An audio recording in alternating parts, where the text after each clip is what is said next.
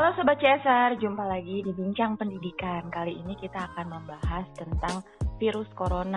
Walaupun pandemi sudah hampir 2 tahun berjalan ya, tapi eh, belakangan ini angka orang yang terinfeksi COVID-19 semakin melonjak dan semakin meningkat. Nah, untuk itu hari ini saya bersama dengan bintang tamu kita, Dr. Muhammad Iqbal. Hai dok, apa kabar? Baik, hai Bu Silvi. Iya, eh, gimana dok eh, keadaannya di sana? Dokter lagi ngapain nih? Iya, ini sedang di Jawa Tengah ya, sedang baru selesai bertugas di Rembang, Jawa Tengah. Oh, jadi sedang bertugas di Rembang ya. Oke, terima kasih ya dok untuk kesediaan waktunya. Gini nih dok, eh, kan belakangan ini bahkan sampai sekarang kalau diupdate di pandemi talk juga tuh ya eh, dari Hmm. Kemenkes juga angka kenaikan orang yang terinfeksi atau terpapar virus corona tuh semakin meningkat bahkan sekarang sampai ke anak-anak nih dok. Nah itu sebenarnya penyebab utama lonjakannya tuh kenapa sih? Oke. Eh, sebenarnya kalau lonjakan ini bisa dilihat dari dua sisi ya. Pertama dari virusnya sendiri. Virusnya saat ini konon memang apa ada varian terbaru. Ya walaupun sebenarnya semua varian itu berbahaya ya. Cuma yang terbaru ini lebih mudah menularkan dan cukup infeksius. Kemudian dari sisi kedua adalah eh, kita semua bosan ya. Masyarakat bosan untuk eh, bertahan mematuhi protokol kesehatan. Kira-kira begitu. Hmm. Jadi memang mau varian apa pun itu tetap berbahaya ya dok ya? Iya benar. Iya betul sih dok. Jadi kejenuhan nih karena kita kan udah disuruh ini masker, cuci tangan segala macam. Cuman Iya, Eh, udah merata ya. tahun ya. iya dok. Sudah dua tahun. heeh. Tapi banyak kan masih yang lalai, masih nganggap COVID itu bahkan masih banyak sekarang yang menganggap COVID itu hoax ya dok ya. Nah kalau dari ya masih banyak. dokter sendiri sebenarnya kalau boleh bercerita di lapangan itu seperti apa sih dok eh, terkait COVID ini? Oke.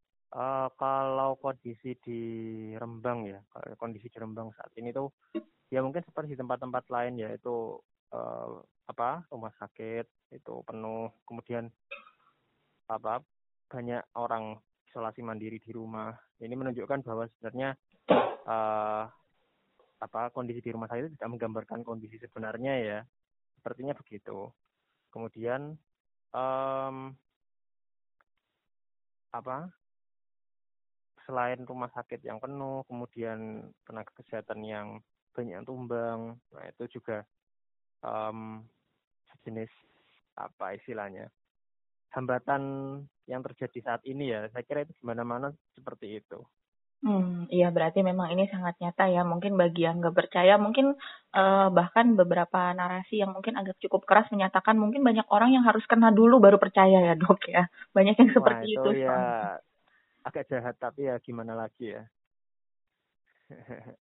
Iya, sebenarnya sebagai masyarakat kita seharusnya sikapnya gimana nih dok nanggepin caranya gimana kita tahu ini yang hoax, ini yang enggak gitu. Karena berita tuh simpang siur. Oke, kalau berita simpang siur gini, eh tetap patokannya itu gini. Sebenarnya kalau langkah itu kan sudah pasti ya, tetap ikuti 5M, ya memakai masker, rajin mencuci tangan, kemudian eh, menjauhi kerumunan, kemudian apa mengisolasi diri kalau misalnya kena. Dan aturan-aturan itu sebenarnya bagus ya sudah paten dan itu di, selama diikuti nah itu menambah apa tingkat keamanan.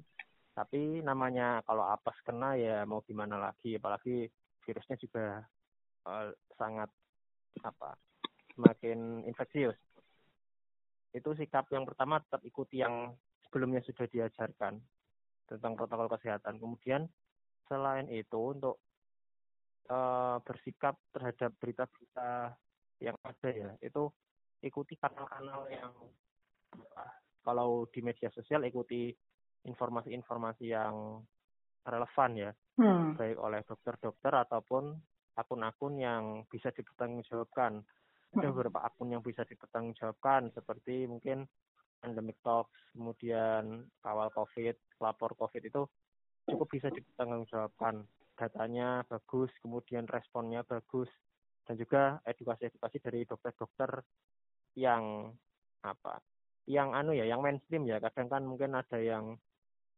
um, merujuk salah satu apa atau merujuk orang yang ngakunya tenaga kesehatan tapi hmm. informasi yang diberikan kurang tepat. Iya benar-benar. Gitu. Dan kalau ini sih ya dok ya, kalau misalnya kita uh, udah positif atau terpapar, mungkin banyak orang yang uh, mungkin karena masih panik juga, atau banyak orang yang egois juga nggak mau bilang-bilang ke yang lain, itu sebenarnya sangat di, sangat benar-benar dihindari ya dok kayak gitu. Ya nggak sih dok, kalau misalnya kita iya. kena, sebaiknya kan langsung lapor ya dok ya. Lapornya itu ke puskesmas terdekat, begitu bukan dok? Idealnya begitu. Ya mungkin ada hambatan-hambatan kultural ya yang semacam itu ya cuma bagaimanapun kalau misalnya memang tahu positif atau tahu terinfeksi itu hmm. um, menjaga diri supaya tidak menulari orang lain itu yang terpenting sih Oke, baik deh dok. Nah, nah, sebagai penutup nih, ada pesan nggak sih untuk kita semua supaya kita sebisa mungkin jauh dari yang namanya virus COVID-19 atau Oke, varian tetap, apa pun? Pertama prokes prokes prokes ya protokol kesehatan dengan kendor. Jo bosen-bosen gitu kalau kata orang Jawa ya. Jangan jangan bosan karena ini kita tidak tahu akan usai kapan pandemi ini. Itu jadi tetap itu akan menjadi satu tren baru. Kita harus selalu bermasker ke mana pun dan rajin cuci tangan di mana pun. Kemudian itu tadi yang pertama protokol mm-hmm. kesehatan jangan kendor mm-hmm. siapa pun kalau bisa ditegur ya ditegur diajak dialog ya diajak dialog kemudian tadi yang kedua juga uh, masalah sumber yang kita percaya mm-hmm. um, tidak perlu tahu yang uh, rumit-rumit mm-hmm. kalau apa ikuti channel yang jelas ikuti media sosial yang jelas ikuti berita yang jelas mm-hmm. um, selain itu apa juga anu kalau untuk menjaga diri konsumsi vitamin makan yang baik gitu ya. Selalu makan makanan yang baik dan bergizi. Itu sesimpel itu. Tapi bagaimanapun itu suatu apa istilahnya maraton ya. Kadang itu apa sudah lama sekali terus akhirnya kena atau lama sekali akhirnya jenuh. Nah itu yang harus kita hindari. Kita harus uh, bertahan kuat mungkin kurang lebih demikian.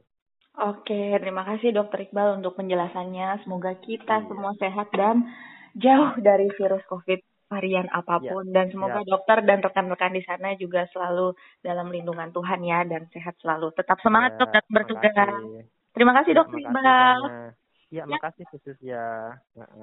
Oke, Sobat CSR, demikian bincang pendidikan kita bersama de dengan Dokter Iqbal. Tetap jaga prokes kita, sehat selalu.